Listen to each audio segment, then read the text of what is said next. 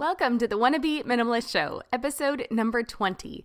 Today's episode is very timely when a lot of us are stuck at home, which means we're not going out to eat, we're not picking up easy meals, and we are all eating at home together. So, today we are looking at how to stay healthy and sane when you are cooking at home three meals a day. Welcome to Wanna Be Clutter Free, formerly Wanna Be Minimalist, the podcast for busy families who are tired of the chaos, fed up with being overwhelmed, and ready to enjoy life again. Each week, we talk about how to let go of the clutter so that you can focus on the things that actually matter. And it's not just physical clutter, we talk about the mental and emotional stuff too. Because if it's holding you back, it's time to ditch it. I share what I've done in my own life to declutter, organize, and calm the chaos, but you won't just hear it from me. There are amazing guests too. It's practical, doable, and simple for those of us that want to be clutter free. Hey, you want to be minimalist friends. Welcome back. I'm your host, Deanna Yates, and I am just, gosh, are you all being thrown by this coronavirus thing as much as I am? Well, it has been a little crazy. We have been home, uh, self isolating really, since the 12th of March. And as this goes live, it is now Wednesday, April 1st. And so, yeah, half a month, over half a month, and it's starting to get to us a little bit. And I know I am not alone. So, I wanted to bring you some really interesting content today. It's from a really good friend of mine, a fellow blogger, and she blogs over at freshfoodbites.com. And if you guys are gluten free or dairy free, or you're just looking to add simple ways of adding fresh and healthy veggies into your diet, I really suggest you check out Laura over at her website. She's a registered dietitian. She fixes amazing food. Trust me, I've eaten at her house. And it's it's accessible for those of us that have not grown up cooking in kitchens um, and that just want something healthy and we want to feel good about what we serve to our families. So I'm really excited about today's show. We are going to talk about how to stay sane and healthy when you're cooking every meal at home. And, you know, not only are you cooking every meal for yourself, but the majority of you listeners, um, myself included, are families. So you have yourself, your significant other or your spouse, and your children. And that is a lot to contend with on a daily basis. If you are used to going out for to eat once a week, we used to do that, get food either takeout or go out to eat once a week, and now restaurants around us are closed. Um, I'm also, you know, I want to support local business, but I'm also a little nervous about getting food out. So we have been eating every meal at home. And then also, you know, our daughter used to go to school, so she would get lunch at school, um, and breakfasts are still pretty much the same. We're trying to keep that pretty similar. So it's not like we're doing anything fancy or fixing fancy breakfasts, but it's the three of us, you know, day in, day out on top of each other. And it's a lot to have to work through. So um, I am recording this right now. Um, in my home. Again, we're all here. Normally, I record these um, and I have a little more privacy. My daughter is on a uh, Skype date with a friend from school, so hopefully, this will hold out during this podcast. I apologize if it doesn't. And of course, my neighbors have decided that this is a good time to have a conversation outside in our shared driveway. So, apologies for any noise that does disrupt our normal, quiet uh, podcasting. Okay, so let's dive back in. Again, you can find this um, information over at Laura's website, which is freshfoodbites.com. I will also leave a, a, link in the show notes, so of course you'll have easy access there. But I want to dive in. She has given us six amazing tips uh, for keeping us on track and really just helping us with a good way to start thinking about just fixing meals and fixing three meals a day, plus all the snacks you have to feed. I mean, gosh, we've been, uh, we're definitely going to have to go on a diet when this is all said and done because we have been eating way more food than normal. And so, without further ado, let's bring you her six tips for how to stay sane and healthy when you are cooking every meal at home. Her first tip is that done is better than perfect when you're cooking every meal. And I couldn't agree more. Um, my daughter has inherited mine and my husband's perfectionist tendencies. So, this is definitely a good lesson for us. Um, honestly, I have really grown into that saying that done is better than perfect um, because it really is. 90% is way better getting it on the table in a timely manner when everybody's still happy than 100% when people are cranky and grouchy because it took you an extra 30 minutes to get food on the table. I mean, that witching hour for dinner is definitely intense. So, you know, she really suggests that we make things simple. So she tries to keep one thing easy if possible. And one of her tricks is to cut up fresh produce um, for our veggie rather than doing something more involved like roasting or steaming them. So you can serve raw carrots cut up on the side for your meal. And kids generally love raw carrots. So why are you making it difficult and trying to make them all fancy when they would just prefer to have them cut up on the side anyway? Easy peasy, and that's a good one.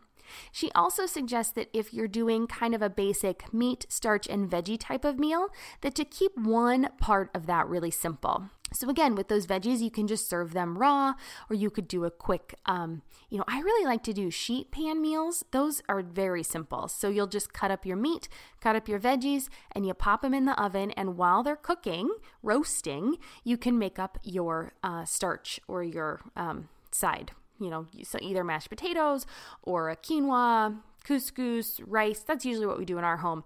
Again, if you are gluten and dairy free, I highly recommend you look over at Laura's blog. She's got stuff for you. We do not have to eat that way in our family, so I'm not going to give you that right advice. So make sure you check out what the registered dietitian has to say about it. So that's step number one, or tip number one, is just done is better than perfect. So think about meals that are easy to prepare, that, um, you know, and just give yourself some grace during this time. You know, if you're cooking three meals a day, that's a lot. So just pick something that's a little easier and get it done. It doesn't have to be perfect, it does not have to be professionally plated. And honestly, my daughter prefers when everything is separate anyway. So we just try to keep it real simple. Her second tip, which I love, is to chop your veggies in batches. And she gives some really cool tips about how to store your cut up veggies. I mean, honestly, guys, some of these I didn't even know, and I can't wait to try them out because I definitely have some produce that I need to cut up and preserve because I am not going to the grocery store very often right now. So, she recommends that when you get home from the grocery store, when you're cooking or cutting up your veggies for the first time, cut them all up at once. Cut as many as you can at one time, and it saves you cleaning up your cutting board, your knife, getting everything out, making a mess all over your counter, getting out your um, you know, your containers to hold all of your veggies and it makes them, it preserves them longer too. So, some of her really cool tips I mean, onion I kind of knew, but she recommends wrapping it tightly in plastic wrap and then storing it in an airtight container. Um, it helps keep that onion smell contained and not in your fridge. And we have problems with crying with onions. I'm sure a lot of people do, but it really seems to bother my daughter. So, that is a good tip for us. Other things, she suggests storing your cut up veggies in an airtight container and then covered in water. And so that will keep them crisper and fresher longer. So she suggests this with carrots, celery, cauliflower, broccoli, cucumber, radishes, um, snap and snow peas. Um, and yeah, I just thought that was amazing. Cabbage, lettuce. It's really cool, you guys. I never thought about storing it in water. So, awesome tip number two store it in water. Now, with your sweet and your bell pepper, she said you don't have to add those to water to stay fresh. You just have to cut them up and put them in an airtight container. But for those others, store them in water. All right, tip number three is batch cooking. So, batch cooking equals less cooking, as she says.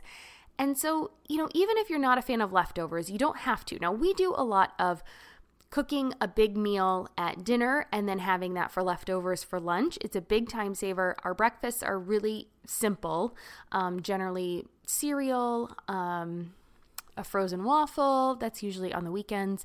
Uh, eggs are on the weekends, but in the morning, it's usually a roll up, which is like a peanut butter and banana on tortilla, or um, cereal for my daughter. And then who knows what I do. My husband normally does granola, cereal, something like that, and then eggs on the weekend. But our lunch meal is usually leftovers from the night before. It does make it so much easier not having to cook another thing. And it's been really helpful during this time. It gives us an easy way if we have time to sit down at lunch together to do that. Um, but if we're wrapped up in projects, it's an easy way to heat it and take it back to our desks. But she also suggests that you, in tip number four, fill your freezer. And this is great. And I think for three and four go together um, because you can also cook a double batch. So if you don't like leftovers, then you could split a normal dinner in half and you could freeze half of it, or you could double batch it. Now, I did this when we went uh, skiing with my family about a month ago, and it um it was fantastic because I just made a double batch for a big family, but it would be great to do it and and save half of it. So you cook up one like normal and then the other one you put in the freezer. Now sometimes you'll want to cook those things first before you freeze them. Other times you'll just pop it in a free, in the freezer um, raw and then you can put it in the oven to cook when it's done. Um, these are things like she recommends um, meatballs, meatloaf, and even taco meat that you fully cook those and then you drain off the fat, you cool the meat, and you store it in an airtight container in your frit in your freezer, and it'll last for up to three months. She said cooked soups and stews work really well this way um, too. And then she also said that if she's cooking chicken thighs or shredded beef in the slow cooker or instant pot, if you guys like those, we don't have one of those, but we do have a slow cooker, um, that she'll cook extra and she'll store that in the freezer for another time as well. And I can imagine that that would come in really handy right now, especially when we are bulk buying if possible so that we don't have to go to the grocery store as often. And you know, we don't want to have to go to the grocery stores often. So you cook that extra meat and you put it in the freezer and it lasts longer and you can get a little more creative with it the next time you're using it. So you could turn that shredded uh, chicken into a barbecue chicken sandwich next time, or you can put it in like a burrito bowl. Um, you can have it for tacos one night and then burrito bowl later on. So there's lots of ways you can get really creative with those um, foods that you've put in the freezer. We will be right back. And now back to the show.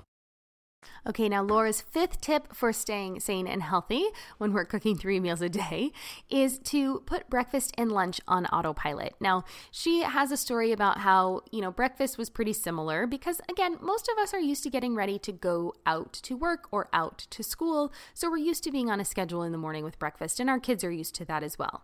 Now, lunch, on the other hand, for her, and honestly, it held true for us too, was different because this was the meal that we were not used to eating together. You know, we were used to doing our own things.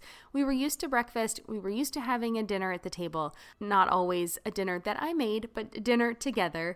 And lunch was the one that was tricky at first. Now, thankfully, we had some Lunchables that first week. Laura has a little bit of a story about how her first week was the tough one. The second week for us was the tough one.